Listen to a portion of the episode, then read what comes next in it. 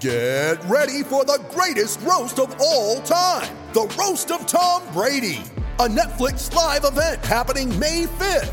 Hosted by Kevin Hart, the seven time world champion gets his cleats held to the fire by famous friends and frenemies on an unforgettable night where everything is fair game. Tune in on May 5th at 5 p.m. Pacific time for the Roast of Tom Brady, live only on Netflix. You ready? Showtime. On May 3rd, summer starts with The Fall Guy. Let's do it later. Let's drink a spicy margarita. Make some bad decisions. Yes. Audiences are falling in love with the most entertaining film of the year. Fall guy. Fall guy. Fall guy. That's what the poster said. See Ryan Gosling and Emily Blunt in the movie critics say exists to make you happy. Trying to make it out? Nope. Because I don't either. It's not what I'm into right now. What are you into? Talking. Yeah. The Fall Guy. Only in theaters May 3rd. Rated PG-13. This episode is brought to you by Shopify. Whether you're selling a little or a lot, Shopify helps you do your thing, however you cha-ching. From the launch your online shop stage, all the way to the we just hit a million orders stage. No matter what stage you're in, Shopify's there to help you grow. Sign up for a $1 per month trial period at shopify.com slash special offer, all lowercase. That's shopify.com slash special offer. With threats to our nation waiting around every corner, adaptability is more important than ever. When conditions change without notice, quick strategic thinking is crucial. And with obstacles consistently impending, determination is essential in overcoming them. It's this willingness, decisiveness, and resilience that sets Marines apart. With our fighting spirit, we don't just fight battles, we win them. Marines are the constant our nation counts on to fight the unknown. And through adaptable problem solving, we do just that. Learn more at marines.com. Welcome to the Isles Buzz podcast. This is your one stop shop for everything surrounding your New York Islanders. And now, here are your hosts, Dan Petru and Noel Fogelman.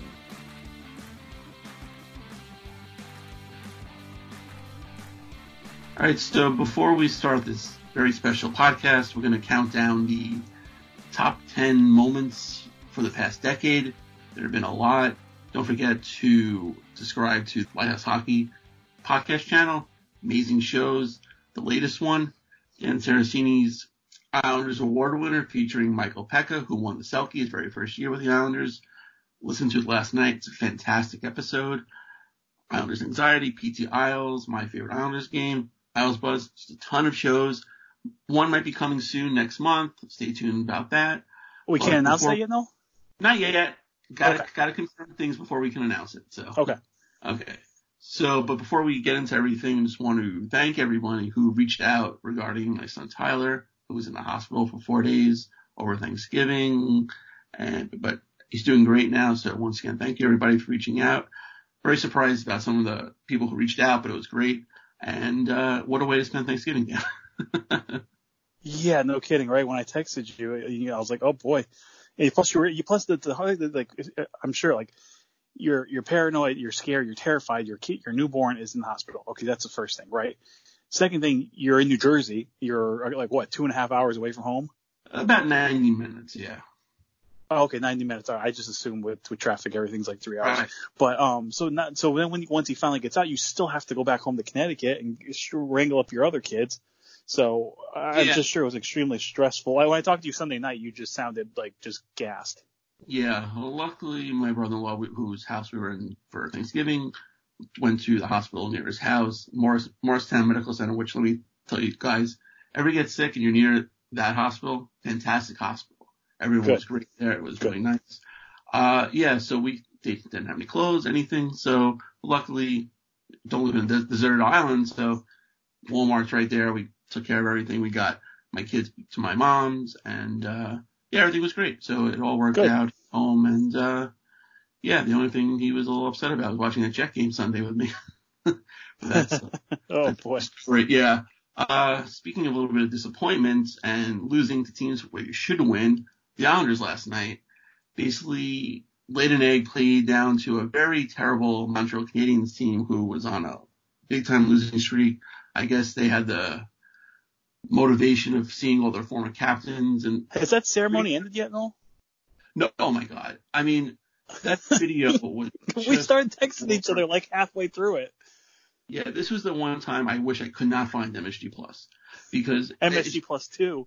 Well, Yeah, it was just ridiculous. I mean, uh, maybe if I was a Canadiens fan, I appreciate it. having the captains out. That was really nice, and seeing you know looking at their you know stats, a little dramatic, but it was cool to see all the former captains. That video where it, you can't even see half of it because just if, if you're gonna show a video like that, just take it, give it a copy to the truck, Islanders truck, and let them show it full. You know, I understand you're in the arena, you Mhm. want to see Yeah, exactly, exactly. that's fantastic, but not for television. But they they laid an egg. They really didn't play that well in Detroit, but they came away with a 4-1 win. Uh, games like that, you got to bank those points, especially when you have games in hand. And this could be a game where they look back in April, they finished two points out or a point behind the Caps for first place, or potentially a uh, first round home home ice advantage. They should have won this game.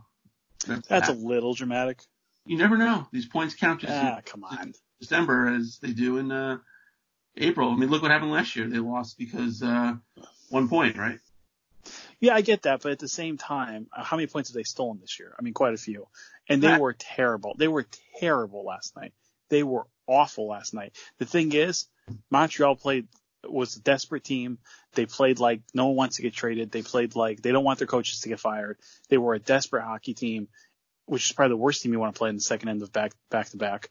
And the Islanders didn't match that intensity, and they were terrible. But look, as bad as the Islanders were, as bad the Islanders were, with 40 seconds left in the game, Eberle had a uh, had an opportunity to tie the game up. Right. So th- they were terrible, and they still had, you know, they were still in the game for most of it. But yes, it was, it was awful last night. I actually fell asleep during the second period. That's how bad they were. Yeah, I mean, it just maybe it shows now the Islanders are one of the top teams in the league where teams put up to, for them and they don't show their best and yet they're still in the game. Uh, They on Monday against the Red Wings, it wasn't a really a great game they played yet they won. No, they weren't 4-1. great. No, You they know? weren't great. but they they got the win yesterday. I mean, the refs a couple things that cross check on Clutterbuck. I don't know what the ref was looking at there. He was looking and right Barzal at being tackled. yeah, exactly. So I mean, things like that happen. You miss calls, but long story short, two points where they should have had.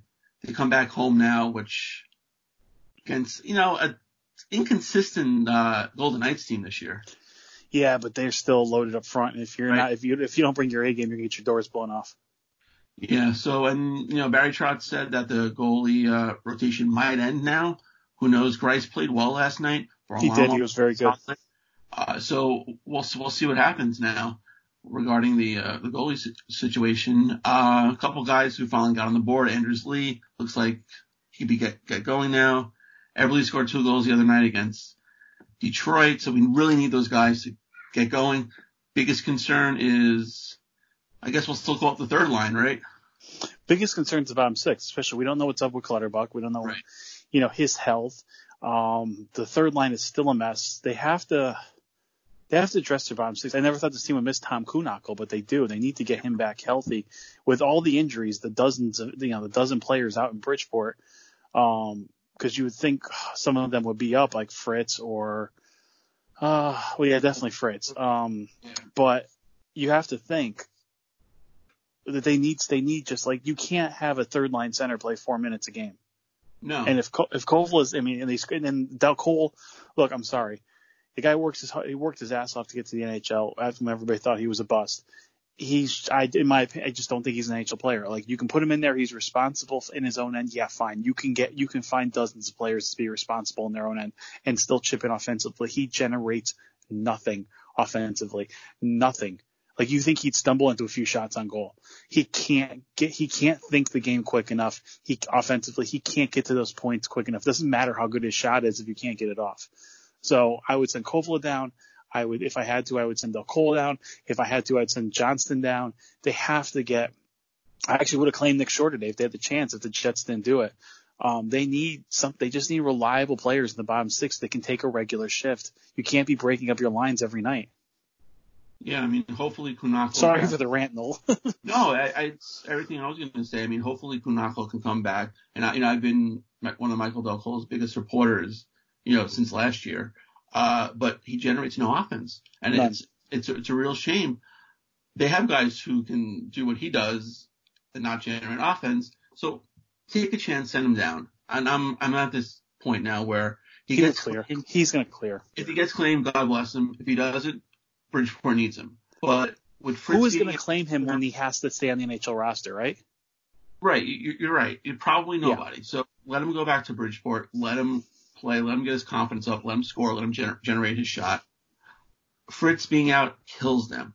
Cole Bardreau, who's a, I think he's day to day now. So hopefully he They can- said he's close. He needs to come up as soon as he's healthy. and he he was fantastic with the Islanders.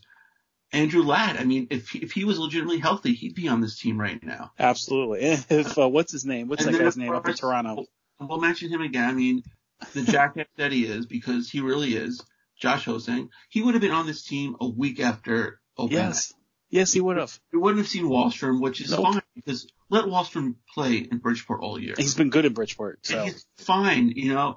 Bellows is going, you know, a little bit now. Not that he should be up here, but he, just get his confidence in Bridgeport. He's going. They just don't have these guys that they really need now.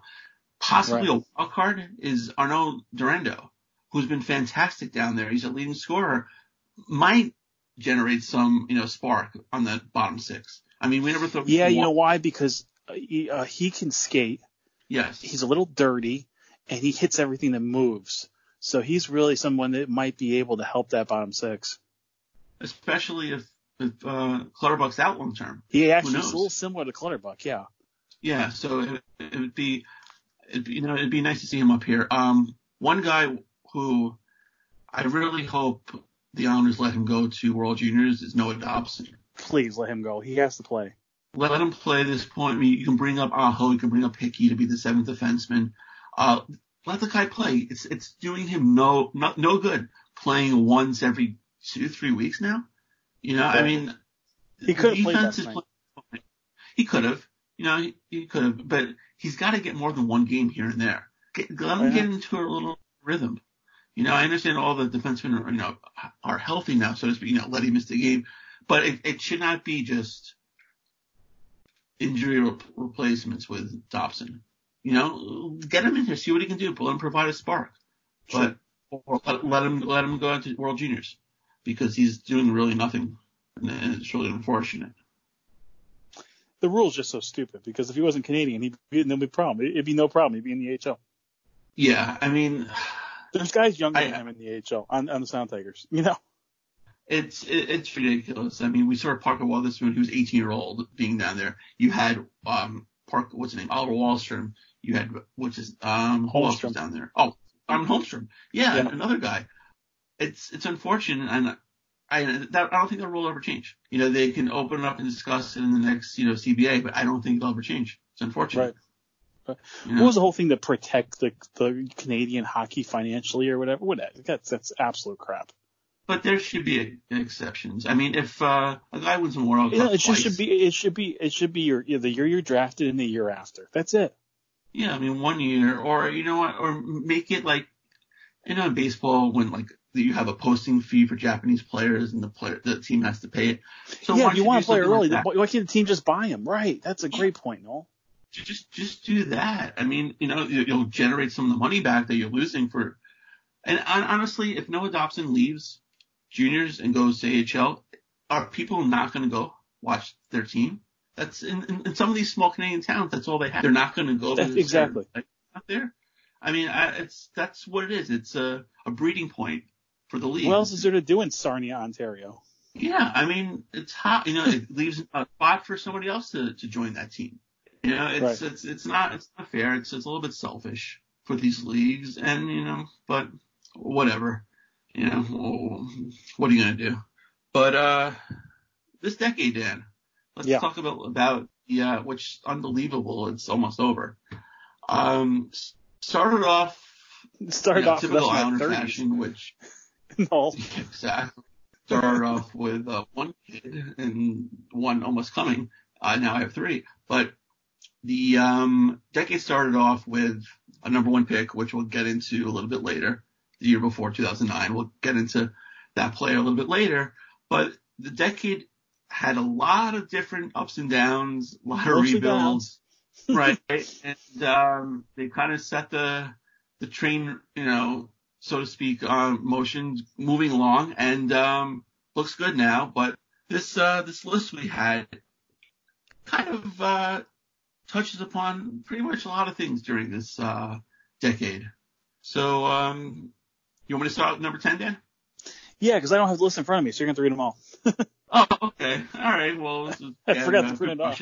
I just Yeah, realized no that. problem. So yeah, you're reading them all, and then I'll I'll, I'll comment. Okay, so number 10, we'll start off beginning of the decade, February 11th, 2011.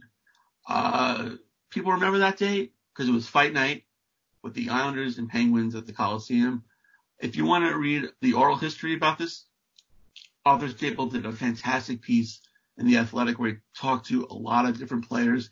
It was it was great. Uh, one of the big ones that night, Trevor Gillies, who been trying to get on the show for years now, never really got back to me. Declined the Athletic article as well, but that that night was unbelievable. Dan, it was like i Islanders stunk. They uh, were pissed off because Brent Johnson one punched DiPietro about nine days earlier, broke a bone. No, they, bone. think they, they were they were laughing on the bench about it. I think that was the big thing. Andre Fleury, and it, it, was they were pissed And then Max about that. Talbot had that dirty hit on Blake Comeau, Yes, yes. and they so said was that a- it was a Comeau lot- they said Comeau faked it. He had a concussion. Yeah, exactly. Right. Exactly. So luckily they played each other nine games later, or nine days later, I should say. They showed the clip of the bench smiling right before warm-ups to get them going. And they, uh, they got going. They, uh, called up a few, you know, reinforcements. Michael Haley was in the lineup. Michael Who, Haley you know, was not a legend that night. yes. Yeah. My, uh, my son Zach's first favorite player. I think it was because of that game, actually. Um, Trevor Gillies was in the lineup. Um, and Josh Bailey had his first NHL fight that night. yes. So it, yeah, and Michael Rupp, you know, with Penguins. I mean, Joe Vitale. I mean, there was so many guys. Max Talbot, uh, Dion Konopka, you know, was unbelievable that night. It was just like, and Mike, Michael Haley scored, which was, yes, he know, did, which was amazing. all things, yeah. And um yeah, and they won nine three. That was probably the highlight of the first four years of that decade. You know, before Yeah, the, that's not good. Uh, you know, Matt Martin got involved, just picking off players. You know, Tra- Travis Hamonic. It was uh, a, it was a highlight for a downtime. I know Marilyn, Lemieux was not happy with that, but whatever, Mario. You had your you had your enforcers for years. You know, Ulf Samuelsson, you had your your guys on your team protecting you for years. So you know, pipe down, Mario. Really. Yeah, that was that was um, and a really terrible team. That was a fun night. Yeah, and um, yeah, Jack Hillen of all players was you know there. I mean, Michael And if I recall, no, if I recall, Konopka did not fight in that game. He did not. He did, did not. Grabner didn't. Frans Nielsen. They were just on the bench because they basically didn't have anybody left on, on the bench, you know. And of all players, you know, you know, Kanako, you know, known for fighting, he's like didn't have to that night. Everyone else was. Andrew McDonald got involved. It, you know, it was great. And then you know, the I know he did get thrown out though. Finally, I think he had 10 minute misconduct late in the game. He was like shaking Talbot on the ice or something. Right. Yeah, and Talbot who hurdled. yeah. And uh, you know who the starting goalie for the Islanders was that night? Uh, it wasn't DiPietro. Was it Dwayne Roloson? No, he, he's playing the league still. Anders Nilsson. Close. Mikko Koskinen. Yeah, Mikko There we go. I Yeah. got it. Yeah, his uh, third start in the NHL. and that was the year where I think they had six goalies, if I remember correctly. Yeah. Yeah, when you use six goalies in one year, you're you're not good. Yeah. So that was, you know, that was that was a hi- highlight of a relatively dark period in Islander history, and the highlights are on YouTube. Like I said, read the oral history on the Athletic. It's fantastic. But number nine, this was uh probably the biggest trade player for player during the decade. And it was Maybe. con- no, I, I think so.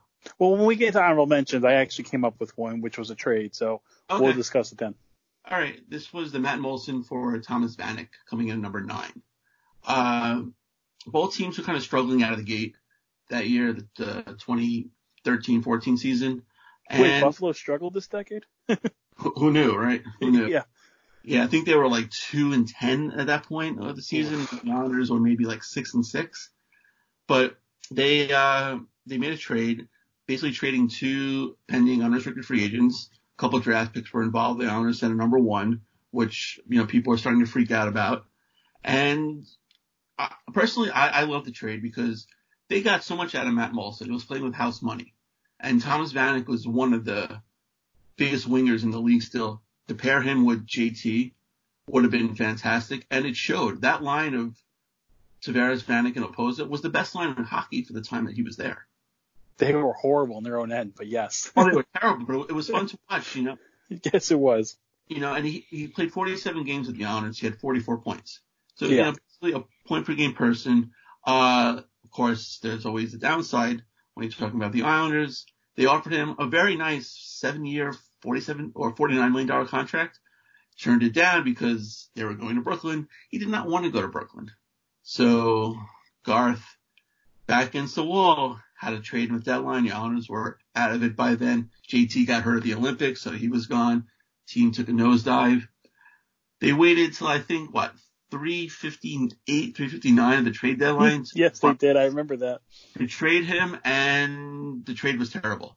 They traded him to Montreal for a second round pick and Sebastian Collberg, who, Who can forget? Never forget. R.I.P. exactly. Sebastian Collberg. yeah, who basically became nothing. The Islanders waived him after playing, I think, you know, a handful of games in Bridgeport. Uh, it was, Wasn't it was, that second round pick used to get Ho-Sang though? I believe it was. Well, yeah, we'll, we'll get into that just in a second. Sorry. They, no, no problem, no problem. But that was that was good. Though. The they traded, you know, a first round pick. Garth was smart though. He had the option of either deferring it to the next year or using or just giving it to the Sabres 2014. Islanders were terrible. They deferred it to 2015. The Islanders had a top five pick. They used it to draft Michael Dal Colle. Who knew back then? But and then You know what the- sucks too, Noel? You know what sucks? If you look at the players, like the next five players drafted after Noel Cole. I know. Yeah. Yeah. The whole Garth Madness they did a couple years ago when he told me, oh, you, you can't do that. You can't do, uh, look who we drafted ahead. But, you know, sometimes you have to. But the thing is, like, Noel Cole was like the fifth rated prospect, so it's I like, you know. know, yeah. Yeah. And we'll get, we'll get into another high, you know, rated prospect in a little bit on the list. Uh, but yeah, they, they used that second round pick to move up. They drafted Ho-Sang. They made the playoffs the following year, so their first round pick was a little bit lower, which they gave to the Sabres.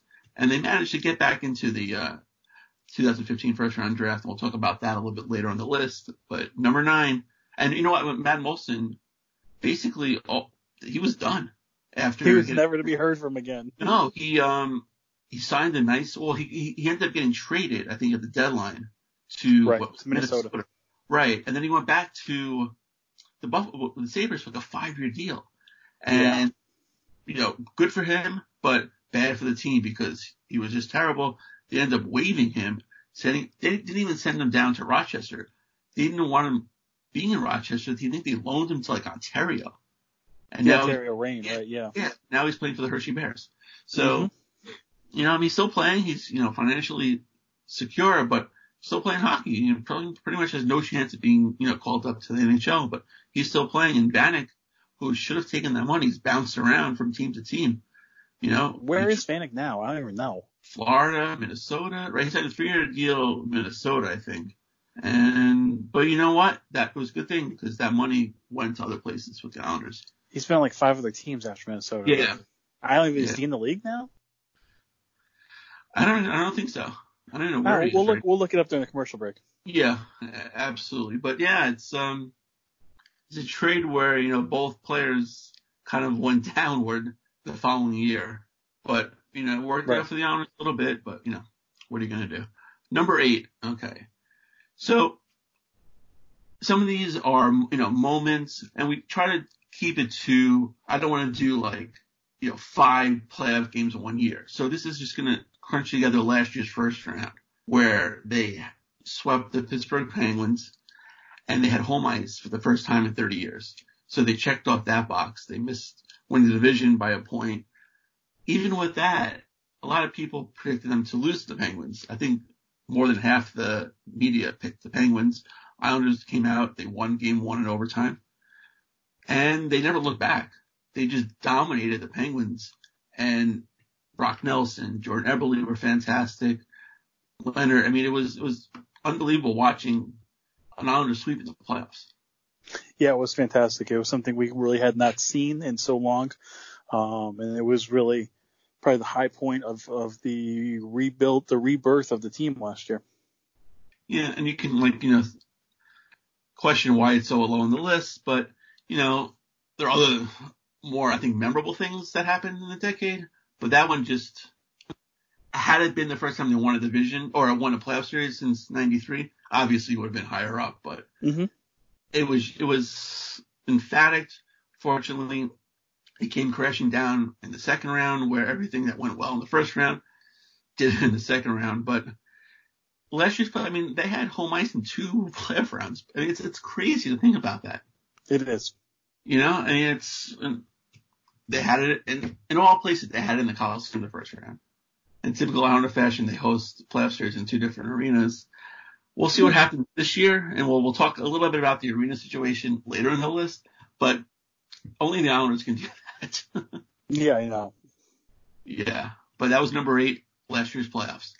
Number seven, okay, so it's kind of fitting with the news of the day with the New York Mets having you know new owners in a couple of years or kind of fitting, you know, the, the Islanders situation. But we're going to talk about the Islanders, new owners, or not so new right now, Jon Ledecky and Scott Malkin, who they bought the Islanders in October of 2014 from Charles Wang, and then they kind of were minority owners for two years and kind of observed. They went around to different organizations, arenas, kind of like seeing how they did, just kind of like do their homework, their, their due diligence and then they took over the majority stake of the team in 2016.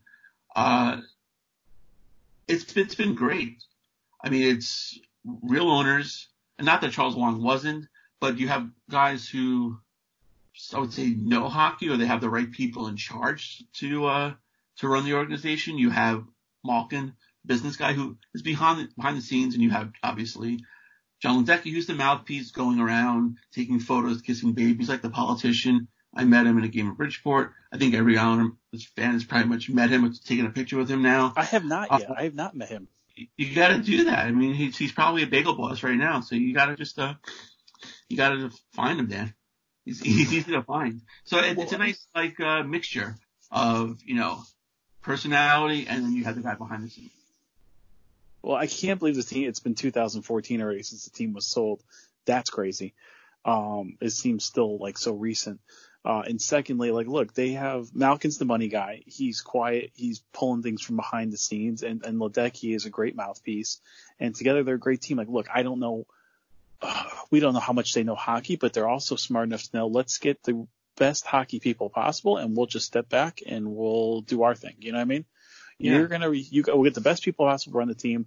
We're gonna worry about the new arena, and we're gonna make that the best. You know, we're gonna worry about the, making the best fan experience possible, and we're gonna get the best people in charge to make sure we have the best team as possible. And it's a good combination.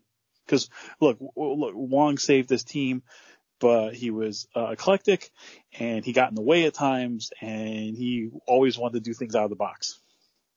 Yeah, absolutely. These guys are in the box. yes, yes. And um, you know, Wang was really going to sell the team to get a bidder. Uh, it was Andrew Barroway, and I think oh, it was God. like four. It was like 400, 420 million dollars. And then Wang got cold feet. Luckily, I think Barroway ended up suing Wang, and they think they came to some kind of agreement. Barroway ended up buying the Arizona Coyotes, and they still had financial problems. Uh, right. I think that, I think now he's just a minority owner, so he sold his, you know, his stake. But we could have been in, in the same boat selling to this guy rather than selling to to you know firm feet on the ground guys who have the financial backing rather than a guy who just has enough money to get by. Yeah, no, you're right. You know, so and then typical with the, with the Mets today doing doing the same thing, kind of having the succession plan in place with the Wilpons, which is kind of weird, five years, but let, let the Met fans worry about it rather than the two years that the Islanders did it. Yeah, yeah, that was that was kind of a weird two years, but it's over with now and we're in good shape. Maybe the Mets new owners can write the check for Belmont. Yeah, I know, right? Exactly. But uh, number six kind of ties in with number seven. The new owners came in. We were all screaming that Garth Snow was still here. They waited in the weeds until the right guy came about. That right guy did come about. Number six, hiring Lou Lamoriello. Can, I just give? I actually came up with two honorable mentions, and this is one of them. Sure. The Jon Ledecky press conference before he fired or before he brought in Lamoriello, when Weight and Snow were like dragged up like two convicts getting ready to go to the gallows, is one of the best moments at the top of the past decade. Hmm. Okay, that, that that's a good one. It was so awkward, it was so uncomfortable, and it was hilarious. Yeah. And you know, it's funny. I was, all places, I was at Disney World. I was waiting Right. online, and I think you like texted me or something about that. And I said, I I'm pretty much in the right spot, you know, make, Never Neverland or Make Believe Land. And then, you know, seeing these two yahoos sitting there, getting ready to be there for another year. Mm-hmm. But yeah, because at that point we weren't too happy.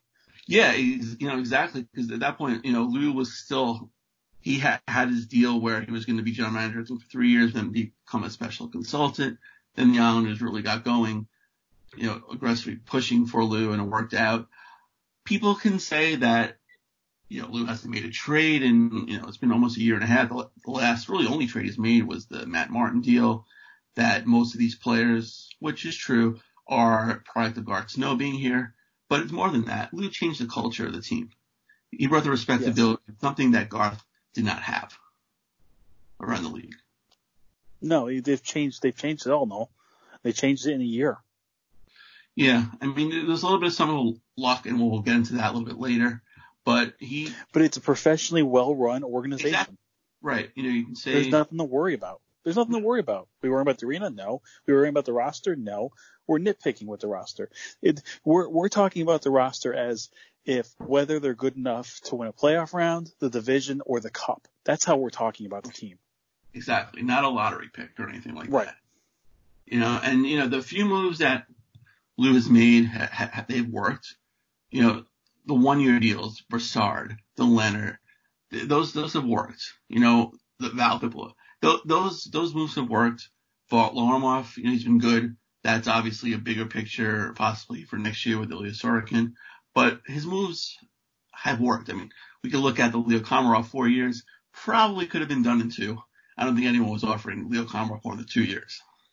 Well, there's still pressure on Lucy to improve this offense and turn, Yes. make, get them to the next step, but you have to look at what he's done in a very quick time. Yes, yes, and it's uh, it's been good. It's been uh, far cry from what uh, Garth brought, and, and you know some things Garth did were good, and we'll get to that a little bit later. But he, um, just the way the the league and the media looked upon the Islanders, how they were always it seemed like in disarray. No one can find Garth. Garth would pop up once, you know, maybe once a year. Where Lou, he might not say anything, but he's always accessible. He's always doing interviews. He's always he's out there. Yeah, yeah, he, and uh, you, and every so often when the when the, when the news warrants and stuff, maybe once a month or so, he just pops in on practice and he does like a five minute media scrum and he goes about his business. Yeah, absolutely, absolutely. But uh, after the break, the top five most memorable moments of the decade.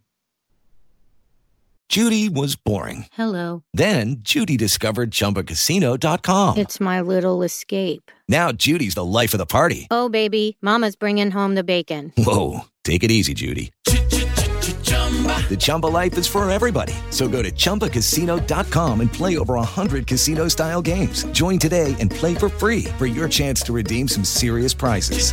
chumba ChumbaCasino.com. No purchase necessary. Void where prohibited by law. 18 plus terms and conditions apply. See website for details.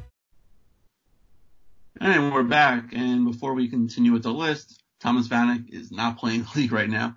Last played last year with Detroit. Had a decent year, 16 goals, but currently unrestricted free agent. So any of those teams out there want to take a chance, he's there.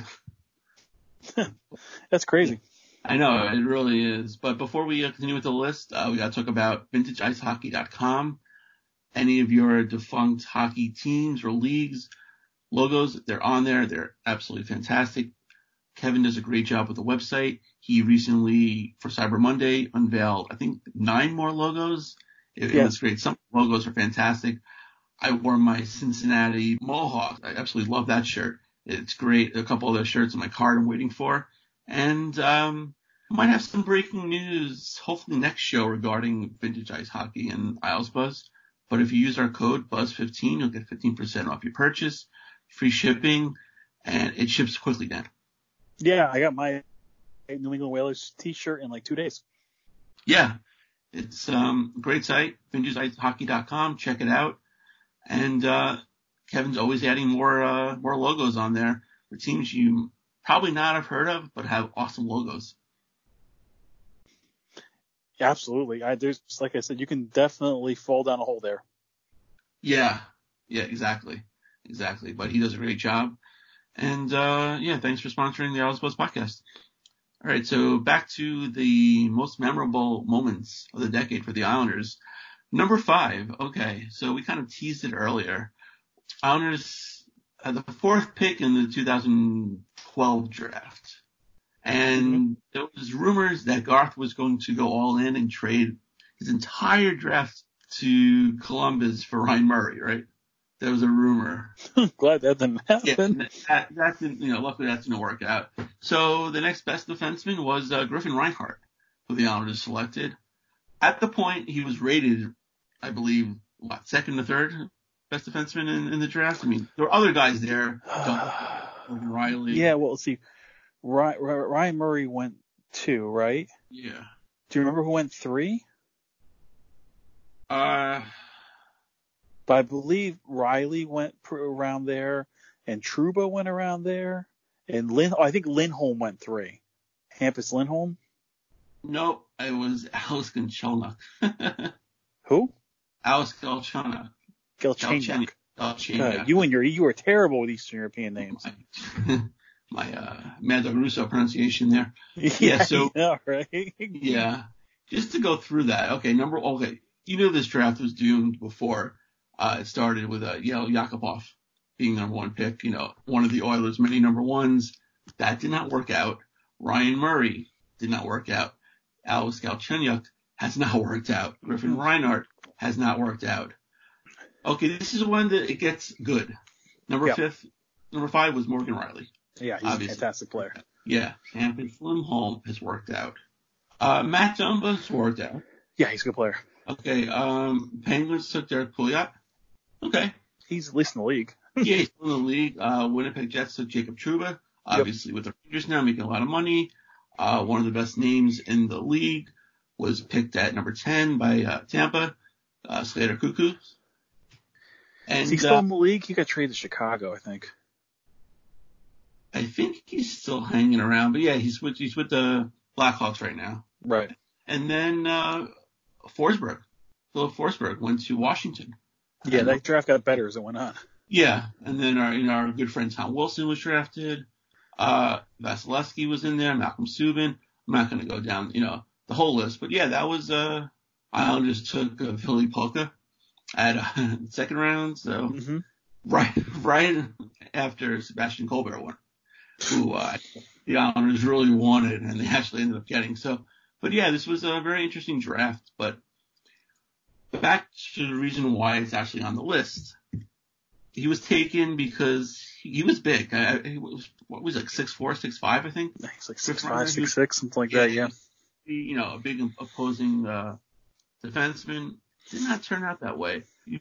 So, kind of falling on the bus side, Garth Snow sent him to the only place where he had value, his hometown in Edmonton.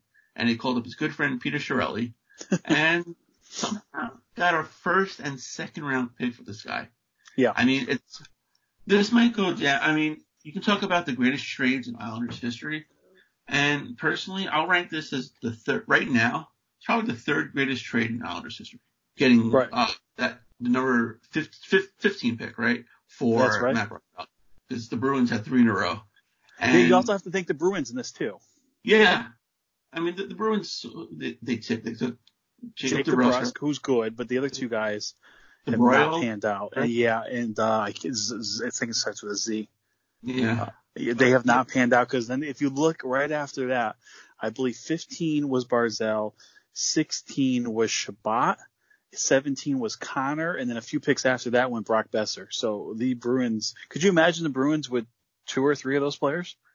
Yeah, I know, right? But yeah, so and they also the Islanders also used that second round pick to come back into the first round to get Anthony, Anthony. So yeah. big win. Right. I mean, Chabot, Connor, you're right, Brock Boeser.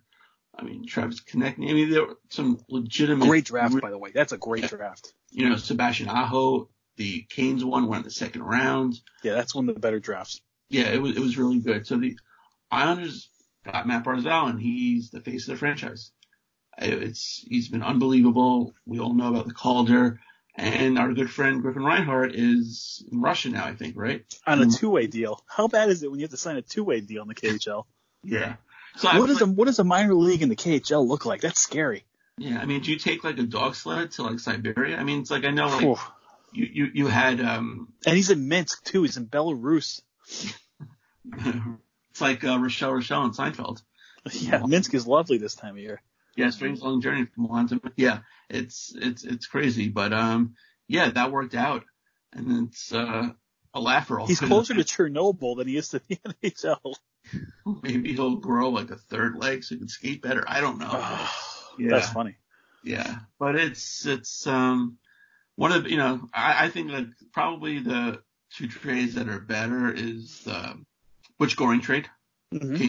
You know, obviously won the cup, won the tons of money, and the Pat LaFontaine trade because they they traded two guys for the third pick in the '83 draft while they're still winning cups, and they drafted Pat LaFontaine. Mm-hmm. So I mean, those are probably two better ones because those guys actually one's in the Hall of Fame, one's you know won four cups, but Barzal could be on his way to both. So both you know number five, Griffin Reinhart, thank you very much, Peter Chiarelli, thank you very much. Yeah. Okay, so number four. So the next two, okay. Um, I guess we're getting a little sensitive territory. Okay, so we'll start with the good. Islanders make the playoffs in 2016, first year of Barclays. They play the Florida Panthers. First time they play the Florida Panthers in the playoffs. First time the Panthers have been in the playoffs in years.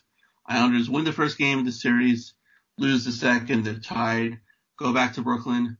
They're down 2 nothing early in the game three. They give up a goal, 3 nothing. Our good friends, the video replay guy who Matt was a Matt Matt Bertani, I forgot his last name, saw something a little off. He was right, offsides, blow the call dead. Score remains two nothing. Islanders get on the board. Ryan Pulock scored again, and our good friend Thomas Hickey scores in overtime take a two one lead. And if you watch the highlights, you can hear him calling for Brock Nelson to pass the buck to him, which is really awesome. I have a signed, you got me a signed photo of that of that yeah, play. Yeah, that photo is fantastic. And uh, early in the year, with with Hickey being with the Sound Tigers, uh, my son Zach, who already had that picture signed, went to uh, where the scratch players were up. Um, I think this is the third level, right before mm-hmm. the suite level. Yeah, where the, suites, yeah. yeah. Right where the scratch players sit. And he got him to inscribe it saying uh, game three, game winning goal, 2016 playoffs. So that, that was kind of mm-hmm. cool. Uh, and then cool. we, yeah, we forget about probably the most important game of that series before we talk about game six is game five. It was the Um, Alan Quine game. yeah. No, no, is this a moment or is this a is this a three part trilogy? it's it pretty much like the whole Lord of the Rings will break it You're down. really, really getting into detail here. Yeah, well, you know, this is a big one. This is where we could have broken it down to different slots on the list. True, true. Because the the Alan Quine game could have had its own spot. The Hickey game could have had its own spot. But we're, Yeah, you're we'll, right. we'll okay, combine. right. Okay, right. You know. So, but, but that game five, Islanders never win game fives. You know, and it, to win that game to make it a three-two series, they had a uh, penalty shot in overtime. Was it a hand pass by uh, Calvin DeHaan? Thomas Greiss. Yeah, Thomas Greiss was the best player in that series. He was unbelievable. Game six rolls along. They're down one nothing. Last minute of the game. Who steps up? The captain, Tavares, scores the goal. It's forced overtime. We all know what happened. Police went nuts. First playoff series win since 1993. We all know about that. we were that. so happy. Yeah, we were. I remember we were yelling. I think I think you were crying. He's going to be our captain forever. Is that what you said? No, I'm just kidding. Yeah, I, I, I was crying now. 93 maybe. This one, you know, it was awesome. You all had your what jammies on. Yeah, you had exactly. your Millennium Falcon behind you. yeah. Going what happened against the um, Lightning the next Yep. series. What as Florida had chances and they probably should have won that series. The Islanders had chances too, and I know you win in you lose in five games. Well, how many chances do you had? They should have won games three and four. They they blew Yeah, they have only shot in overtime. They can't. They cannot. They can't complain. No, they, they can. They really can. They got blown out in games two and five, but those two home games were killers. And I remember my my son had some stupid uh con, you know concert in in, in middle school, and I remember you and Michael Bartan were texting that I had no idea what was going on because I had the game recorded. Yeah, we were. Yeah, I- that's right. Yeah, we could, you didn't want to know anything. We were texting back and forth. Yeah. Yeah. Turned off the phones at the school. I did not want to know anything. And I'm like getting excited because a couple minutes left. I think Cal Clutterbuck just scored. And like, I know you two are probably giving like girls like, this guy has no idea what the hell's going on. Oh yeah, because then- then when you were watching the game, you were texting us as you were watching the game where you were, and me and him were just dying. Right. exactly. And then they had, they're very questionable. They had like, was it Tavares and they had Okposo and a defensive zone face off with like under a minute, which was very, you know, now we, we wouldn't see that by Trotz. Vintage but- Capuano. Exactly. And then sure enough, they, they lose that game series. But that's a Tavares moment, I mean, say what you want about the guy. Those, those two moments, I mean, to tie the game and then to take the lead, I mean, to, you know, to, to win that series is unbelievable. Those moments are still going to live on. Say what And you want about it. that, that's the last moment of John Tavares as an Islander, and nothing else happened after that. Exactly. So number four That's is, how we will. That's how we will always remember him. That moment. Nothing else happened. I don't know what happened. Did he retire? Uh, well, we'll talk about it on number three in the list. okay. So the, the following year, obviously, when you're an unrestricted free agent, you can re-sign with your team a year before you hit free agency. That was 2017. He didn't sign July 1st, 2017 or July 2nd. Once that happened, you and I were like, he's not signing this year. Nope. Because why, why would he? The offer is not going to change on July 3rd, July 4th. So if he's not going to sign those two days, you know he's not going to sign. And the waiting game happened. The waiting game. He always said the right things. How But he he wasn't a UFA the following year. He was UFA the year after that. 2018. Right. And when was the when was the end of the when was the uh, the season there where they beat the Panthers? It was 2016. I I said 2017. I said Okay. said the year. So it was a year Okay. after. Oh, I got you. A year lead. Yeah, I got you. Okay. Right. So it was a year after the, the playoff series. And he said the right things. How he wanted to remain an Islander, this and that. The organization guards now. No, no, because it was a following year because you still had the year where Capuano got fired, and then that summer when Doug Weight was named head coach, that's when he could have signed. Your timeline's off a little. No, it's not. It, The, it was the year the year after the Panthers series, right? the year after the Panthers series is when they fired Capuano. That's right. And, And, then, then then the next summer, they, they went on the run and they missed the playoffs by a game. So then that the was, next summer, then then the next summer, Weight was named head coach, and then Tavares could have signed. no. Yes. He- He left 2018 to sign with the Leafs. He could have signed 2017. So the year. That's right. Yeah, so that's what I said. 2017. Yeah, okay. signed. Okay. All right, we're there. All right, we're, back, we're there. Okay.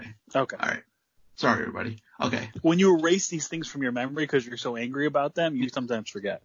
Right, exactly. Like I have no idea what happened after Aaron Boone beat the Red Sox in 2003. I have no idea. And we were there. Oh my god, that was just yeah, we were. that that was like heartache right there. But Yeah, we, we were also there the following year. Yeah, oh god, yeah. Uh, All right. Nolan, Nolan and I used to work together in baseball tonight, and we were actually in the truck for those World Series. Yeah, and we Remember, refused to- we refused to go into the state. We refused to go into the stadium in 04. Yeah, uh, screw that. That yeah, Yep. that was just yeah. But uh, yeah, the Florida. Oh my god, that that's a whole other show. That was David Wells. I think it really one batter and came out. And they brought in Jose, Jose Contreras, and he was just terrible. Oh man. Okay, Terrible. so got off to a tangent there. Okay, so Tavares obviously didn't sign. Organization bent over backwards to wait for him. Said he didn't want to get traded because obviously he said he wasn't going to sign. He was going to be a goner. But no, they were sort of in the hunt for the playoffs, but not really. So they no, they weren't. Anyway, not really. Okay, but the the whole dog and pony show with bringing in the teams and he had the binder and this and that, all the team, you know, the the Stars, the Sharks, who else? The Leafs, the Canadian. I think everyone. That was so painful. Yeah, but the whole Hey, thing. credit, credit to Artemi Panarin. He didn't go through the whole song and dance. He met with teams, but he got this thing. He got that over in like two days. Yeah, and and you know what? You was have- like parked and uh, parked outside like the agent's like location. It was terrible. But you know what? You have every right when you become a unrestricted free agent to sign with whoever you want, and that's not a problem. Tavares had that right. Panarin, everyone has that right. But just the way he was so dishonest with the Islanders, or maybe how the Islanders handled it, both didn't. You know, Little, well, you know, it was a little bit of both. Like Yeah. the biggest thing that John Well- will never be. Well, go ahead. I'm sorry. Go, go ahead. No. No, I was just saying they're, they're both at fault. And for him to realize his childhood dream July 1st or, you know, uh, June 30th is, is, is a little, you know, it's a little farcical, I think. Tavares is the villain for one thing, for going to the owners and begging them not to trade him. Yeah. That will he will ever be, be faulted for that. The organization will be faulted for not putting a good enough team around him for years and then not trading him when they knew they were out of it. Like when you like look, you know Tavares will say, look, I don't want to be tra- traded. The answer should have been, if you don't want to be traded, then you're signing today. And if you're not going to sign today, then you're going to be traded. Sorry. Right. And, you know, and That was the so both both were at fault here. yeah, and he left when the team was getting pieces. Lou was hired. Yeah, yeah, he left after Right. and Trotz came in, so maybe he didn't want to do the maybe he didn't want to do the hard work. They'll hurt his numbers. They'll hurt his numbers. Yeah, and we'll, we'll get into you know someone else a little bit later on the list, but Matt Barzal was here, so they finally had a one-two center. Who looks like a Selke Trophy winner now? Yeah, exactly. And this wasn't on the list as its own number was Tavares returning because we're going to kind of combine it. But Yeah. that game, This is Tavares returned- leaving and returning. Yes. exactly was monumental. I mean, the fans did everything right. It was great. The chants were awesome. The jerseys were awesome. The fact that they just blew them out that game was was great. I love the fact that they did the you know the tribute video, which they should have. Fans booing, mm-hmm. some clapping. The best was Matt Barzal not tapping his stick. That was great. So I don't know what personally went on between the two. but I don't know, but they're not friends. They're not friends. I've been told by multiple people that they're, that something happened and Right. they're not friends. And like, look, and I know the whole press conference when he didn't call him by name, he called him the kid who won the Calder. Yeah. You know, something happened there. He wasn't at Tavares' wedding. Um, they're not friends. I don't know. I haven't got the exact story. If I ever do, I'll, if I could share it, I will. But I have talked to multiple people, one being a former Islander, who have said that they're just they're not friends. And you know, that's what it is. What it is. Yeah, and, you know that's fine. Not everyone. Not But there, there's something there's some kind something happened where Barzal clearly does not like Tavares, and Barzal plays a he. Hey, look, he's an all-world player. He's another level player when he plays the Maple Leafs now. right. The, that first Saturday night game in Toronto when he had the natural hat trick Yeah, was was fantastic. Uh, and it, of course, there's still going to be hatred. You know, it wasn't as much as last year, and fans have every right to keep booing the guy until he plays 10 years with the Leafs. It doesn't matter. The national media, who cares what they think? They're not Yeah, they had us coming in last place this year. experience. Right. They don't share the same experiences as the fans do. So let the fans boo however they want. And Isles Buzz live show, January 4th, they're playing the Maple Leaf. So Offsides Tavern. So if you want to come with your best Tavares meme, best shirt, we'll have a, a prize for you. Figured that was a great spot to get them in there. There you go. Good job. But yeah, number three, Tavares leaving and returning.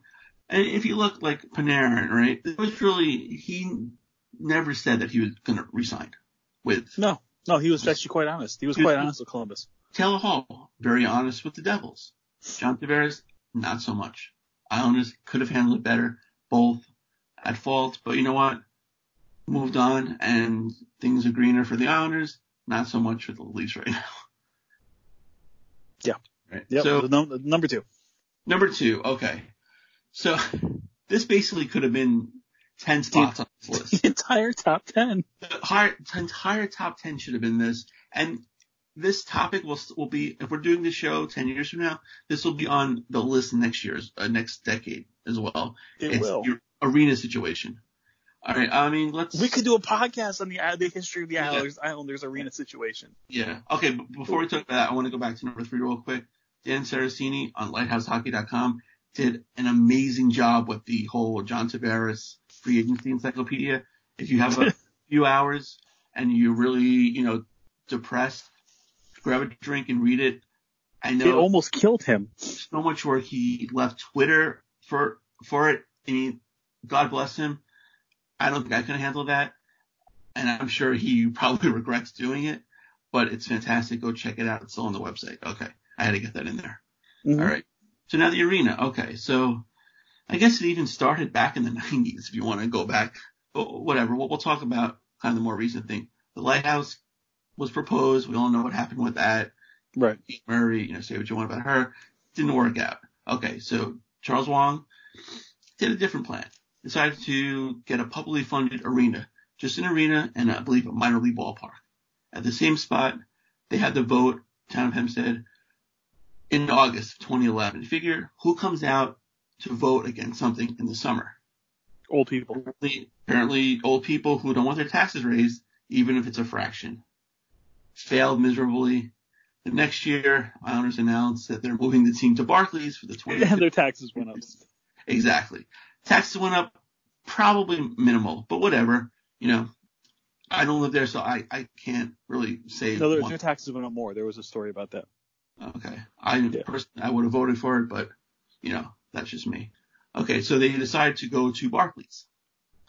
In 2016, we all know how that ended and still going, unfortunately, that marriage.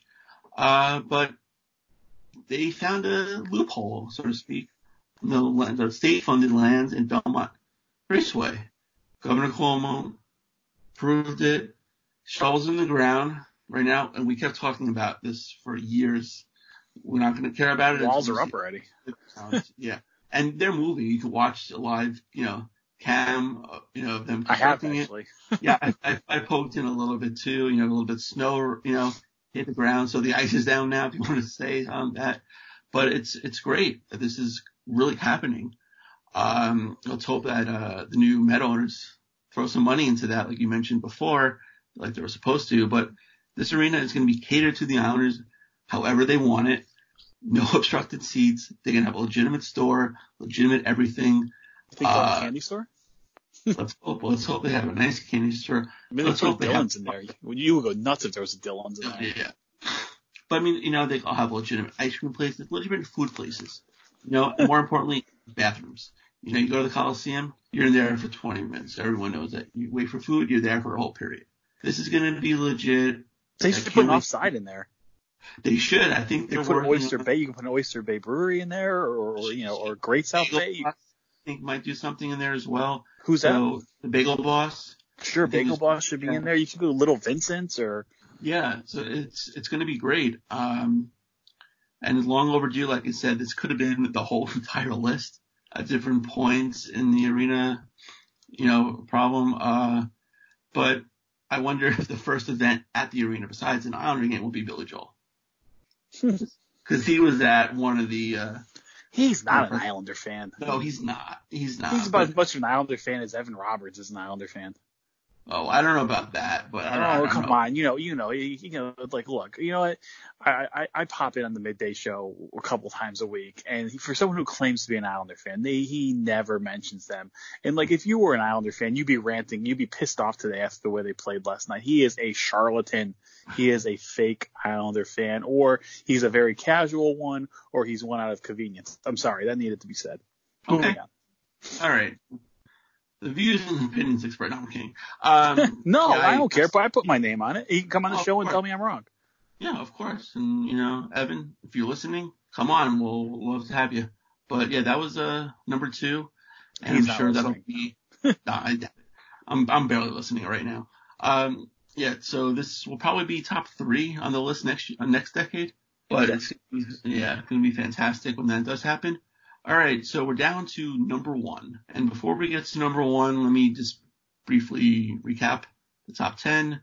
Number 10 was the Pens Islanders fight, 2011. Number 9 was the Moulson Vanek trade. Number 8 was the 2019 playoffs, the sweep against the Penguins. Number 14 were the new owners, Ledecky and Malkin. Number 6, the hiring of Lou Lamoriello. Number 5, the Griffin Reinhart for first round pick, eventually becoming Matt Barzal trade. Number 4, 2016 playoffs first round, ending with the uh, John Tavares overtime winner in game 6. Number 3, the snake leaving. number 2, the arena situation finally get resolved. And we'll have one more memorable moment, I guess, honorable mention, so to speak. So you want to go first, Dan? I know you had one before. Uh, uh my, my, yeah, my honorable mention would be the Leddy and Boychuk trades. Yes, that's that's a fantastic one. That was October 4th, I think, 2014. Yeah, it really jump started this whole thing. Yes, and I remember when that did happen. Uh, First time they ripped off Peter Chiarelli. Yeah, exactly. Boychuk, how dare he's not going to come here? He was miserable. Well, he ends up signing a long-term deal, and at that point, that deal had to be signed. There had to be no Islander fan who was upset yeah. about that. You know, and he's been a great Islander. I mean, obviously he's breaking down. He's still getting, serviceable too. It's it's not a bad. Even though he's breaking down, he is still a serviceable hockey player, and he leaves it all out there. He's not a liability. No, he's a great. He's great locker room, and that that trade was, you know, gave up nothing. Speaking of giving up nothing, was the Leddy trade, where they really gave up nothing. Mm. They, they signed T.J. Brennan in the offseason, who was a AHL Hall of Famer. He went in that trade Anders Nilsson, who I don't think was in the league at that point, right? He was playing in Europe. Was just getting no, no, his rights. uh, yeah, so, he was. Yes, he yeah. was. You're right. Yeah, and then I think Ville Pokka was was the other guy. So yeah, it was that was great. It was fantastic. Two trades by Garth, and it was right before the season started, and uh, that's what Garth was good about. You know, he kind of waited in the weeds for teams to get rid of. Uh, yeah, he just space. couldn't fix anything in season. Yeah, exactly. good with that. He was good with the waiver wire, but in, in season trades, not so much. Besides the uh, Vanek one, but yeah and then trading right. Vanek, which number one moment. Okay, so mine was. Oh, you honorable mention. I'm sorry. Go ahead. Yeah. Okay. So mine was uh, Robin Lehner winning the Masterton. Uh, this guy came to the Islanders, basically kicked out of Buffalo, signed a one year, basically a one year, I think 1.25 million dollar deal. Islanders needed another goalie because Halak left, and it was basically a show me contract. A little after he he signed the contract. He had the article in the Athletic about his all his problems. It was a fantastic read. This fan base really embraced the guy. He embraced the fan base. It was a love affair the whole year.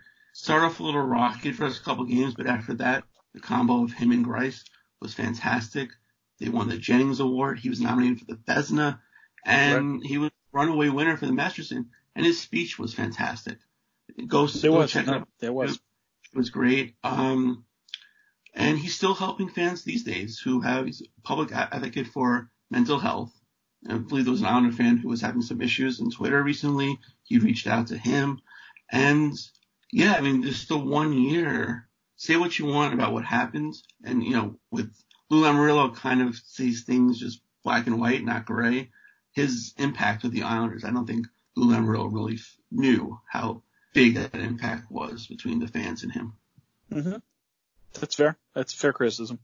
Yeah, but um, or he just yeah. or he or he just doesn't care because he runs a business. That's just the way he is. right. Exactly. So um, yeah, that was my moment. Uh, and number one, I mean, this is a really a no-brainer because we haven't talked about him yet. Uh, everything broke right after the Islanders hired Lou Lamoriello. Caps won the Stanley Cup, and for some reason, they did not want to pay Barry Trotz, who just won their first Stanley Cup ever. And he resigned. Islanders needed a head coach. He was there. I'm still. And that was the only job that was the open. That was the only job open. That he actually took the job. Every time I see him on the bench, I'm still like, he's the Islanders head coach. I, I don't believe it. I'm sorry. You know, oh, I'm gonna.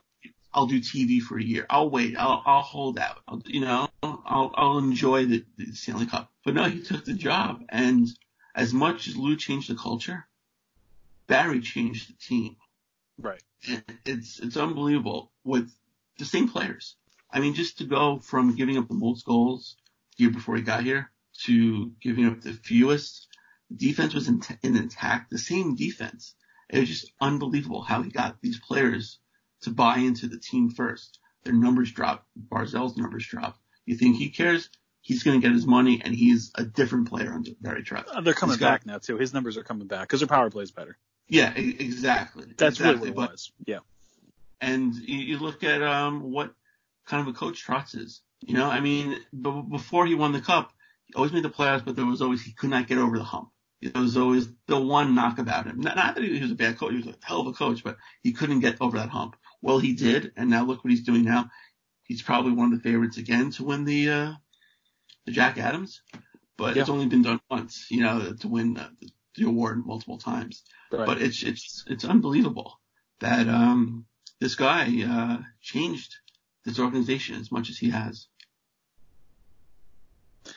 it's funny because um, this is a story like a friend of ours, Sanford, huge Islanders fan, a good good friend of ours. Um, he I remember he was at opening night last year, and all of a sudden my phone buzzes.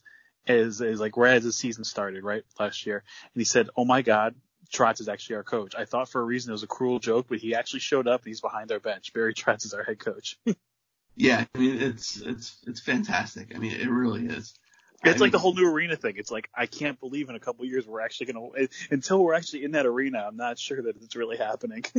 Yeah, you you look over and it's like you see him there. It's like where's Capuano? Where's Scott Gordon? You know where are these guys? You know? Where's, uh, was where's Stirling? Yeah, where's Steve Stirling or um what was the guy? Was it Brad May coached right? And Brad uh, Shaw. Brad Shaw. Brad Shaw, right? Um, Brad oh, May definitely did not coach. Sabres, yeah, Sabres made a um, yeah, just oh, it was one other guy who um, Ted Nolan. right? What the hell was his name? Ted, Ted Nolan. coached- Oh, Ted Nolan coached, yeah, who, who was pretty good. Uh, there was some other guy who they had. They had somebody else. When? Who- What year? Oh man, the um Trotz, Weight, Capuano, mid nineties. Gordon, Nolan. Oh, we're going back to the 90s. Shit, I don't know. Oh man, uh, I don't remember now. It was uh, I'll, I'll figure it out. But it, it was like a uh, not, not Rick Bowness because he, he was like an interim coach too. But eh, whatever. It's all right. It, it'll come to me after I record the show. But, but hands down, the biggest moment of the past decade was the signing of Barry, was the hiring of Barry Trotz. Yes, without Forever stabilized this franchise. Yes. Bill Stewart. And also, and also, also the staff too. The staff as a whole being allowed. You know, this goes back to the owners. The owners just basically said to Lou, "Bring in the best." yes. It was it was Bill Stewart. That's the guy. Oh God, I don't even remember that. Yeah.